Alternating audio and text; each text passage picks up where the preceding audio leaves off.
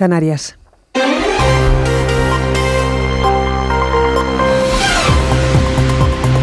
Noticias en Onda Cero.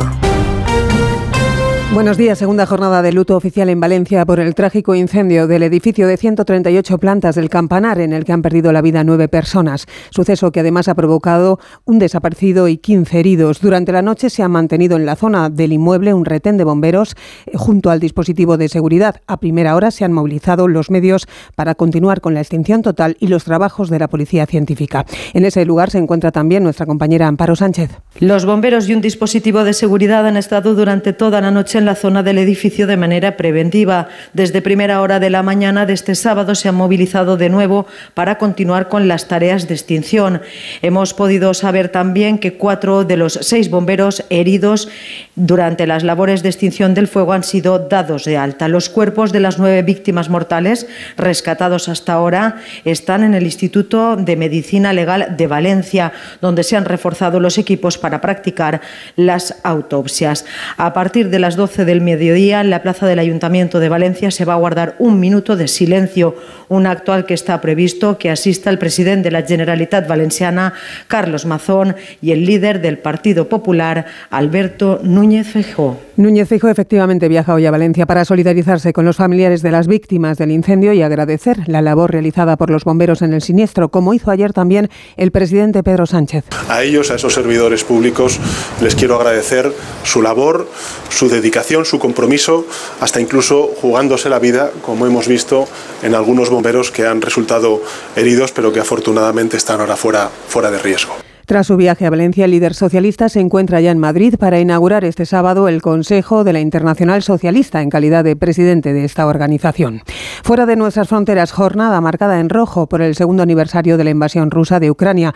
Los países occidentales han trasladado su apoyo a Kiev en una sesión especial de la Asamblea General de Naciones Unidas, en la que hablaba también este viernes el ministro español de Exteriores, José Manuel Álvarez. Mañana, 24 de febrero, Hará dos años que la independencia del pueblo ucraniano fue atacada. Dos años de una guerra cruel que se ha cobrado un terrible peaje de dolor y destrucción, de familias rotas y de vidas perdidas. Dos años de una guerra insensata, porque ninguna ambición puede estar por encima de la paz y de la vida de millones de seres humanos.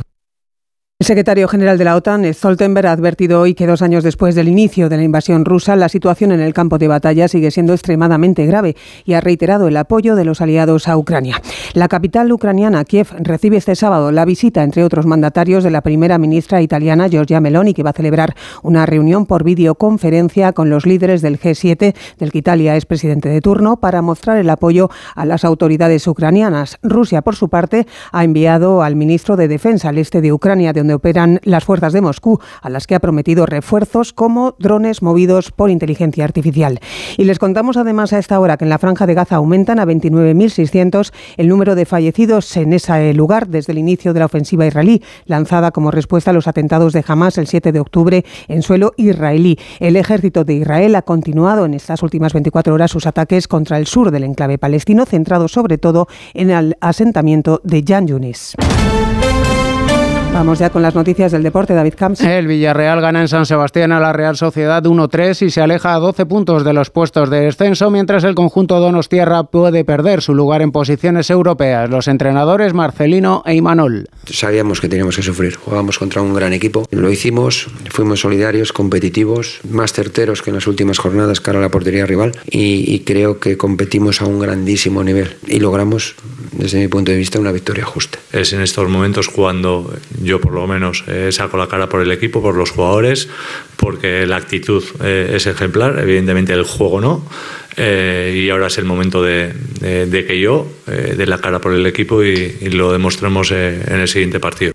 Tres partidos se juegan esta tarde de la vigésimo sexta jornada de Liga en Primera División. A las cuatro y cuarto el Barcelona recibe al Getafe con la posibilidad de ascender a la segunda posición. Duelo por la permanencia a las seis y media entre el Alavés y el Mallorca.